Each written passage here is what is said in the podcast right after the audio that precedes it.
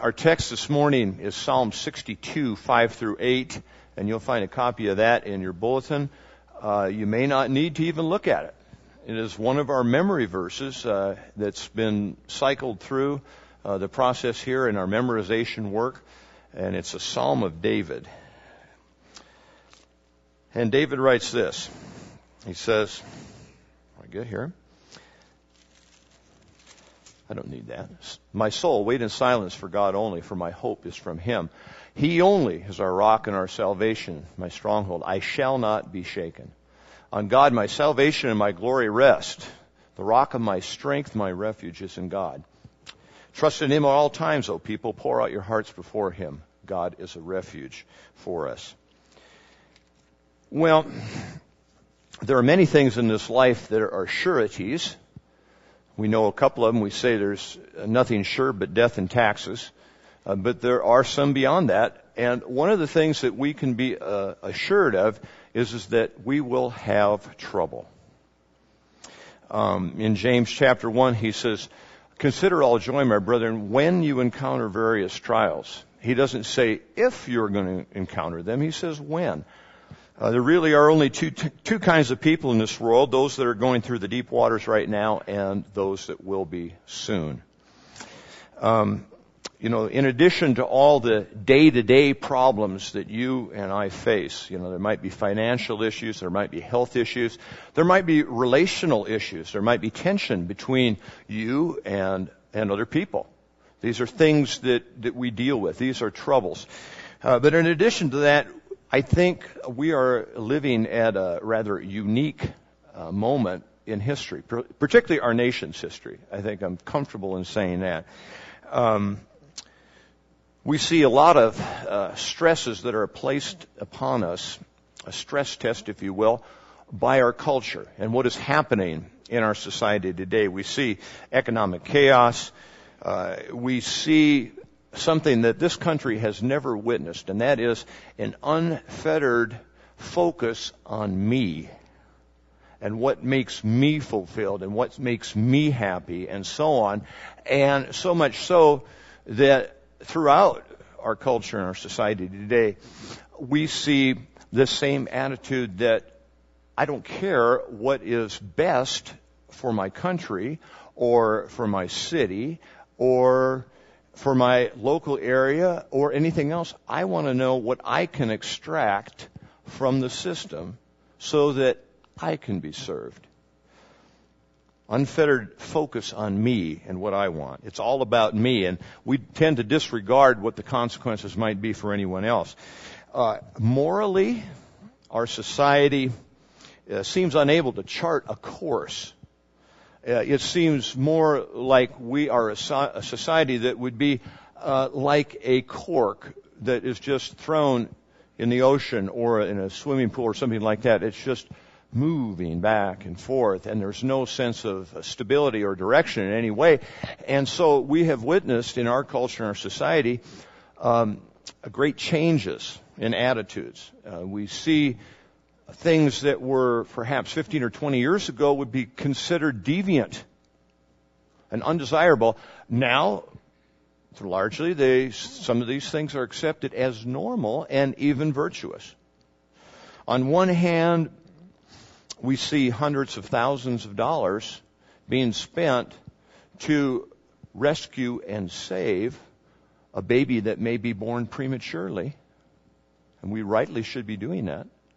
On the one hand, we see that, and on the other hand, we see that same woman could have gone to an abortion clinic and aborted that little baby, and that little baby would be considered medical waste and it would be destroyed.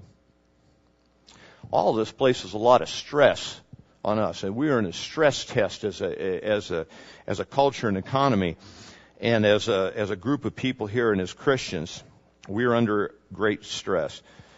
Um, despite the stresses that you and I may face and all these things and many more that we could talk about, I don't think they begin to compare with the stress test that David was experiencing when this psalm was written.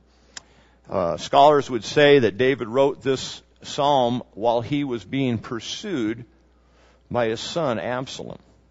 Now Absalom just didn't want to take David's kingdom, he was after David's life. Now, those of us parents are very proud of our children. We're grateful for them. We love them. We care deeply about them. And I can think of nothing worse than to think that my child was out to kill me. Can you imagine anything worse than that? I can't imagine that. That my child hated me enough to want to kill me. David faced a great stress test, if you will.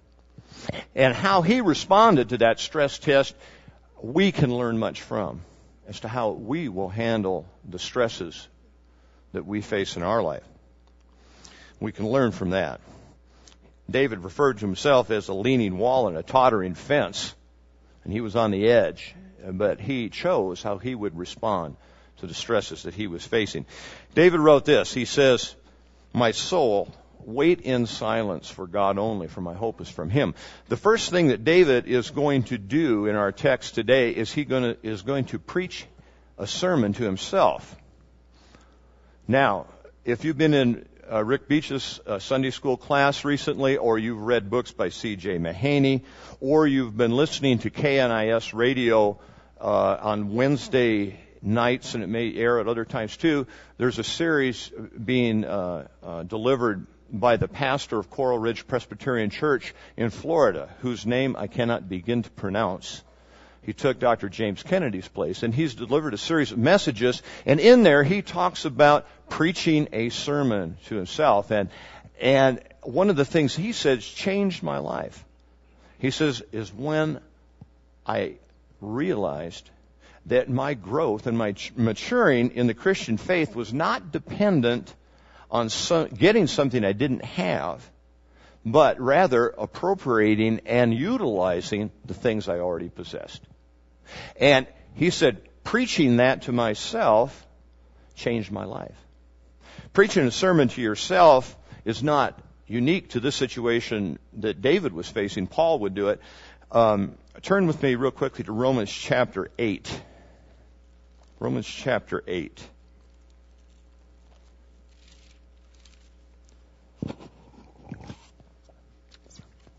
And go to verse 31.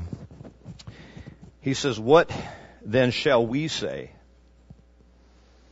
to these things? If God is for us, who is against us? He who did not spare his own son, but delivered him over for us all, will he not also with him freely give us all things? And then he goes down at the end, the most most uh, familiar part. It says, "Who will separate us from the love of Christ? Will tribulation or distress or persecution or famine or nakedness or peril or sword? Just as it is written, for your sake we are being put to death all day long. We were considered as sheep to be slaughtered. But in all these things, we are overwhelmingly conquer through Him who loved us." For I am convinced that neither death nor life, nor angels, nor principalities, nor things present, nor things to come, nor powers, nor height, nor depth, nor any other created thing will be able to separate us from the love of God which is in Christ Jesus our Lord.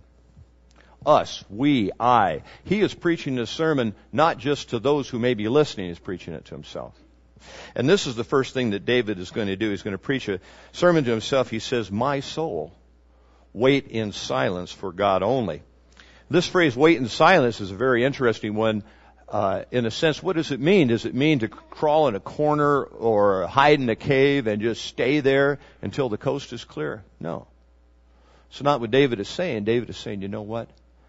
I'm going to wait in silence because I want to be aware of what God is going to be doing. I want to be anxious in my anticipation and watching and seeing what God is going to accomplish here. I'm going to wait in silence.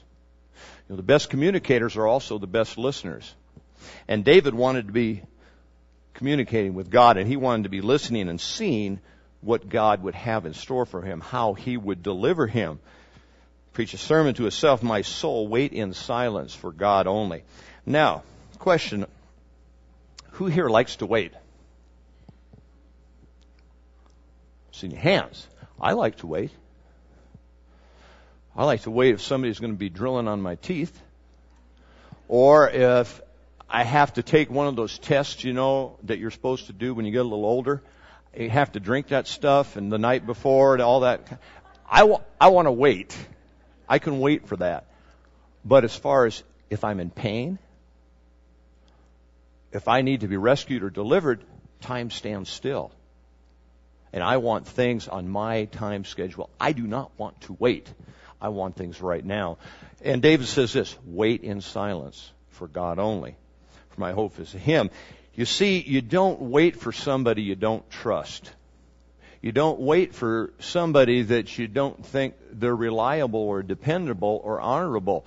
You know, some years ago, I had the foolish idea that when people said, I'll call you right back, that they actually meant that.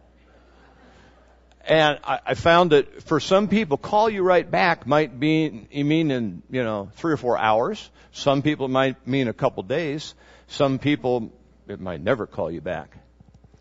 And so I quit waiting by the phone expecting that. Now there are certain people that if they told me, I'm going to call you right back, many of you in here, if you told me you're going to call me right back, I'm going to hang out by the phone. I'm going to be right there. Otherwise, you know what? I'm walking on and I'm going to, I'm going to just going to just do my day, whatever I have to do. You only wait for somebody that you have confidence and trust in. And David says, my soul wait in confidence for God only. Who has the credibility or the confidence and the trust that God has? Only Him. Only Him. Says, my soul wait in silence for God only. He's the only one that could command all that from us. You know, we only wait for somebody we trust. Jeremiah 17, verse 7, Jeremiah wrote this. He says, Blessed is the man whose trust is in the Lord and whose trust is the Lord. Says, For this, he says, For he shall be like a tree planted by the water that extends its roots to a stream, and he will not fear when the heat comes but its leaves will be green and will not be anxious in the year of drought, nor cease to yield fruit. Blessed is the man who trusts in the Lord, and his trust is the Lord. And what will that man look like? How will that man handle the stress test? Jeremiah says he will not fear when the heat comes. You know, when the pressure is being applied in our life and we're under a lot of stress, how will we respond? If our trust is the Lord, here's what he says will happen. He says the leaves will be green and it will be anxious in a year of drought. He says, nor cease to yield fruit. How many times are we paralyzed by anxiety and fear? If our trust is in the Lord and our trust is the Lord, we will continue, even under those times of stress, to yield fruit, to be productive, not be paralyzed by anxiety or fear. My soul, wait in silence for God only, for my hope is from Him. What is the one essential element that you and I must have to go through trials in life? One essential element is hope. We have to believe down to our core, not just some wishful thinking kind of thing, you know, not like, well, if I buy this lottery ticket, man, I hope my financial troubles will be over. That one in a million shot that might be just a, you know, just random chance, so to speak, that's not the kind of hope we're talking about. What is needed is the kind of hope that we actually believe, that we actually know will come to pass. That is what we need to get through any crisis that you and I may be facing. You know that that's uh, that old saying that says all's well that ends well. Very true, isn't it? And if we you and I see the light at the end of the tunnel, you know, we can go through a lot. All's well that ends well. You know, he says, My soul wait in silence for God only for my hope is from him. If our, if the source of our hope is reliable and, te- and dependable and trustworthy, we can get through a lot. We can, we can pass that stress test, if you will. He says, verse 6, he says, He only is my rock, my salvation, my stronghold. I shall not be shaken. He says he's his rock. That's that, that firm foundation. That's, that's something that won't give way, that's dependable, that's reliable, that's steady. But he says something else. He doesn't say he only is the rock.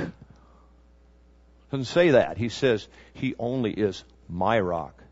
He is my salvation. He is my hope. He is my stronghold. It's just not some arbitrary or academic concept or idea that David is talking about. He possesses this. This is his. It's real and it's personal. It's my rock, my salvation, my stronghold. He says, He only is my salvation. He only is my salvation. Salvation to no one else. You know, Old Testament saints were saved the same way New Testament saints are saved. And that's that concept and understanding that they're saved by grace through faith. And they understand that it's not because of the things that they have done, it's in spite of the things that they have done. Look at David's track record. What does that look like? David's track, record doesn't look too good, does it? He's an adulterer and a murderer. How much more do you want? He understands that salvation is not from him, it's a gift from God. And you must come to the come to the point David had to come to the point that he understood that he needed a redeemer. Of course he couldn't have known who Jesus was, but he lived with the understanding that he needed to be redeemed and it was God that would do the redemption. He only is my salvation. There is no one else. You can talk about Awana here, and we had the wards today, and many of you are familiar with the Awana program. One of the first verses that kids will learn in Awana is Acts 4:12, and it says, "Nor is there salvation in any other, for there is no other name under heaven given among men by which we must be saved." Acts 4:12. Now, several years ago, a movie came out, Passion of the Christ, Mel Gibson uh, movie, and that movie Hollywood wanted nothing to do with it. The music or the movie industry wanted nothing to do with it. They didn't think it would be successful. They didn't want to invest their money in something that was a, just a hole in the ground. So Mel Gibson had to arrange for all the uh, the financial arrangements that needed to ha- happen in order for this film to be produced. Well, lo and behold, it becomes a huge success and earned millions upon millions of dollars and earned Mel Gibson a lot of notoriety for having produced this movie and had a lot of interviews on TV and all this sort of thing. Well, I remember watching an interview with Mel Gibson after his movie came out, and they're talking about various parts of it and so on and so forth. And then finally, the interviewer asked Mel Gibson the key question. And that question was this. He says, Did he believe that Christianity was the only way to be saved or to be in heaven? I can't remember exactly the way the, the question was worded. And I thought, yes, here's our chance. Because if you remember in the movie, it was all subtitled. All subtitled because they, the, the actors, supposedly they spoke Aramaic, couldn't prove it by me. But they spoke a language I didn't understand. And it was so, it was all subtitled in there. And in the movie, you know, one of the passages where, where Jesus was speaking there, he says, I am the way and the truth and the life, and no one comes to the Father but by me. And I thought, yeah, here's Mel Gibson on national TV, he can say it. Unfortunately, Mel Gibson says, well, I believe he's the best way, not the only way. No, I'm sorry. He's not the best way. He's not the worst way. He is the only way. There is no other way. And David said, He only is my salvation. He only, my rock. He says, He only is my stronghold. That's a military term, and that's that, that place where you can feel safe. That's that place where you can feel secure, where you're protected, where nothing can harm you. In my mind, I think of um, back in World War II, and they had these pillboxes. These were these concrete structures, they are many feet thick of concrete that was reinforced by steel. And those things, if you were inside, you could pretty well take a, a hit from almost any shell or artillery thing and you would be safe inside. And that's the kind of thing that David says is that God was his stronghold. He would not be shaken as a, in that secure and impenetrable fortress. Says, I will not be shaken. Nothing was going to change what David believed about all this. that God was his hope, that God was his salvation, that God was his stronghold. Nothing would change his mind about that. That was fixed and was set. Now,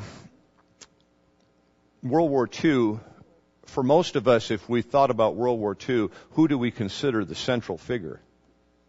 World War II. It wasn't Churchill, it wasn't FDR, it wasn't Stalin, it was Hitler.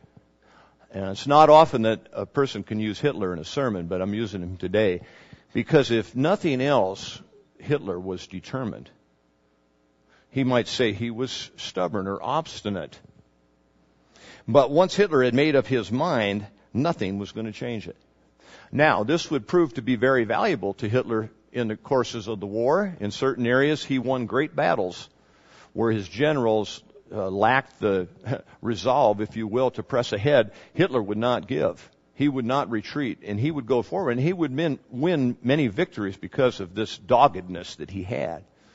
But ultimately, it would d- lead to the defeat of Germany because I believe anyway that Germany's chance to win World War II was lost at Stalingrad.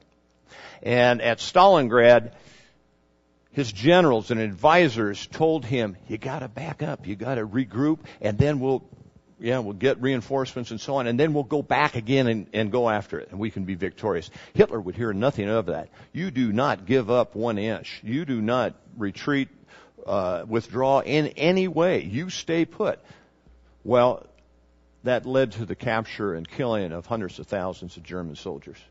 And ultimately, any chance that Germany had to win the war after Stalingrad was over. Well, Hitler had a saying. He said, It is my unshakable conviction that they should remain in Stalingrad. His unshakable conviction. David had that same type of resolve. It was his unshakable conviction that God was his hope, his stronghold, his salvation. Everything was from him. That was his unshakable conviction. My soul wait in silence for God only, for my hope is from Him. He only is my rock and my salvation, my stronghold. I shall not be shaken. On God my salvation and my glory rest. The rock of my strength, my refuge is in God. Then he goes on in verse 8 and he says, Trust in him at all times, O people.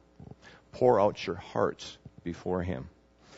Now, David is switching his focus. He's not going to just preach to himself, he's preaching to everybody else right now. And he says this, he says, Trust in him at all time, O people. Our faith, the Christian faith, is all about trust. Every last little bit is about trust. Do you and I really believe what God tells us? Do we really believe that? Do we really believe that we can be saved if we've called upon God for mercy to forgive us? Do we really believe that? Do we really believe that Jesus died and paid that penalty for what we've done? Do we really believe that? Do we really believe His promises? It's all about trust. It's all about trust. Uh, Warren Wiersbe puts it this way. He says, talking about salvation now, he says, God simply wants to be believed. Do you want to be believed? I'd like to think I hold that in in in uh, you know this is you know one of the things I look most upon. I think people think that when I tell them something, it's the truth.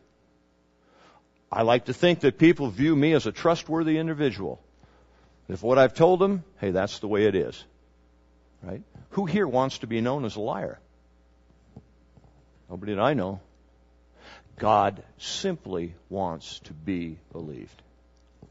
David says, Trust in him at all times, O people. Who do you trust? Is God reliable? Is he dependable? Is he worthy of our trust? Trust is the greatest form of worship because we show for all to see that we really believe He is who He says He is. Trust in Him at all times, so people, He says, pour out your hearts before Him. What's He telling them? Pray. Pray.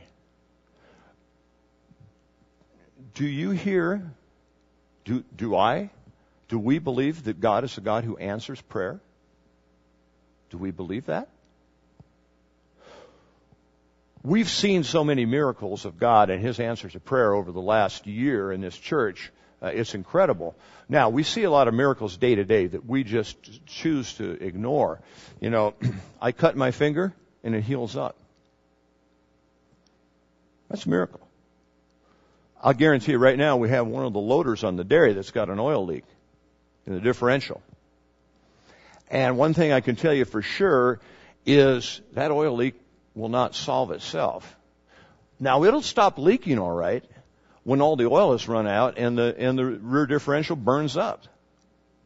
It will not heal itself. Every act of healing is a miracle and all healing comes from God. We understand that, but there are some things that are more visible and more dramatic than others. And when essentially God just overrules the medical community. And we've seen that in this church over the last period of months. We've seen God work in the answer to prayer. How about the little baby, little premature baby, little Jameson? The doctor said the only way that little child is going to be able to open his eyes is to have a surgical procedure done on him. God didn't listen to the surgeons or the doctors. He opened his eyes on his own. How about Nancy Crawford? Doctor said she would not walk again after her stroke, that she would be paralyzed. And there were those in this church that said, no, I don't think that's necessarily the case. And that we will give God no peace until she walks through those doors. When did that happen? Two months ago? How about Sarah Swenson standing up in her brother's wedding Sam referred to her as his miracle sister.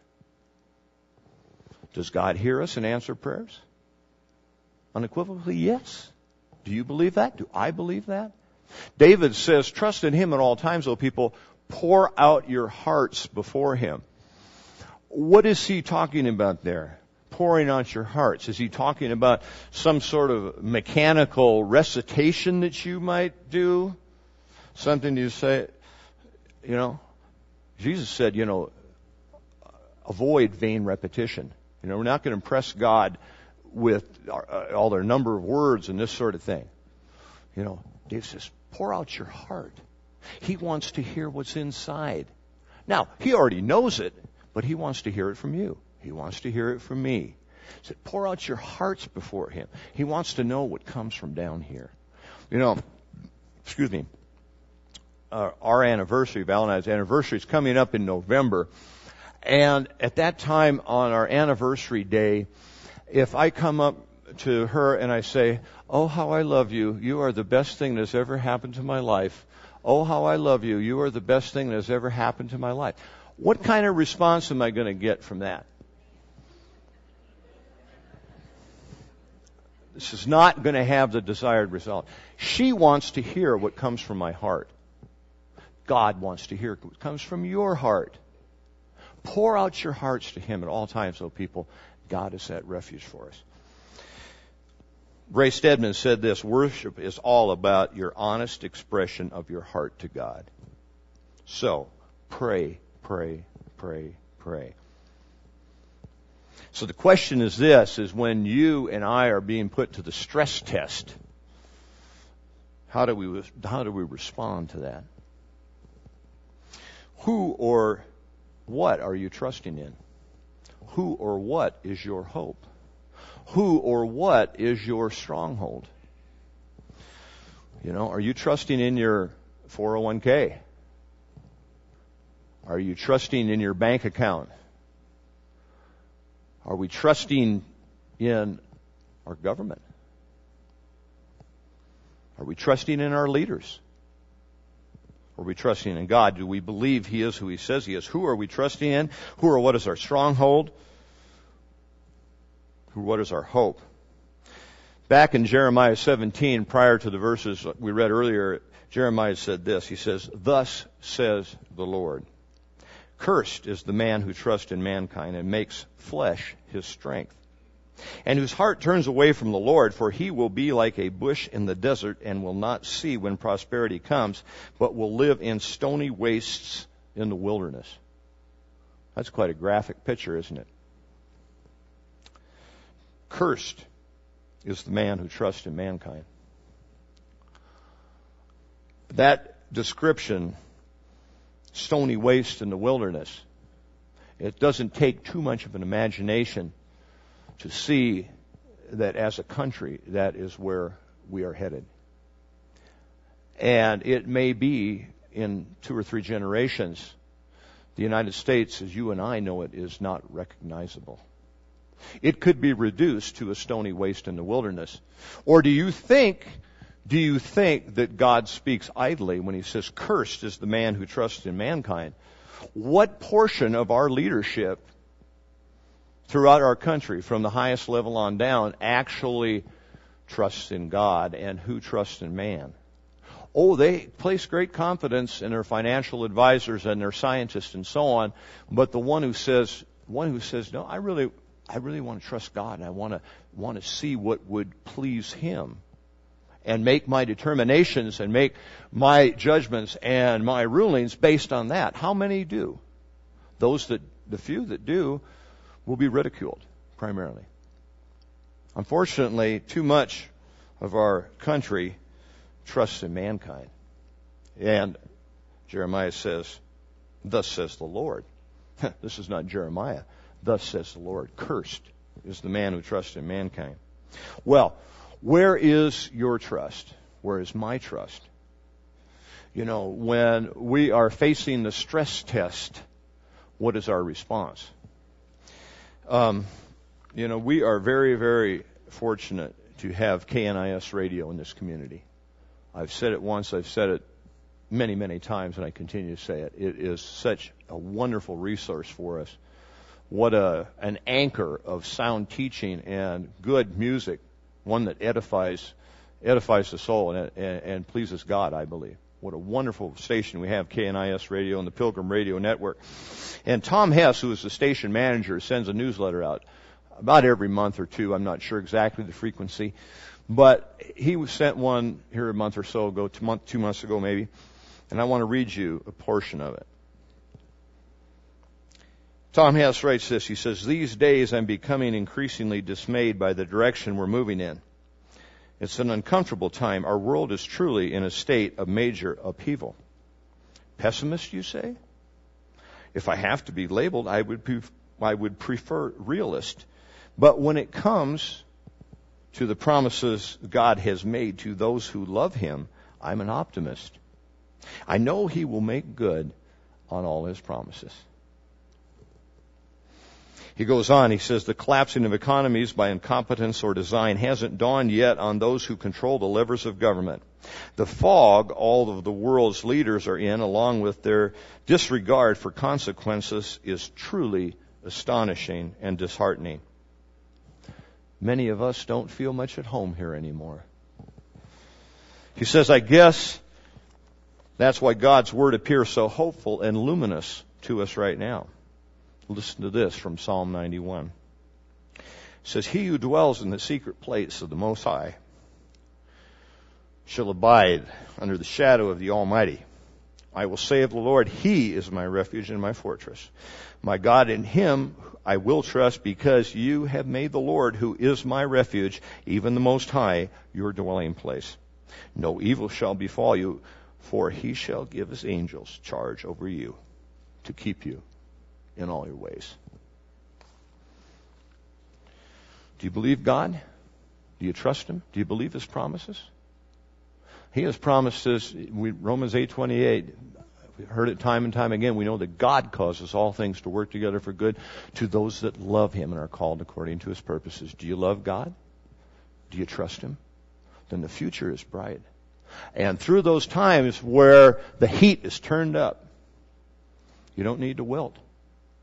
You don't need to wilt. And you can, you can still be productive. Fear and anxiety will not paralyze you because you abide He'll give us abide in the shadow of the Almighty, and He will give us angels charge over us to bless us and keep us. Let's pray. Father, thank you for this great encouraging word. We praise you for your goodness. We praise you for who you are and the trustworthy person and God and loyal and loving and, and, and, and, and passionate and patient and forgiving and, and kind and generous. All these things you are. We thank you for your promises. Father, help us to believe them. Help us to appreciate the things that we already own as your children and your heirs. We praise you and love you and thank you in Christ's name. Amen.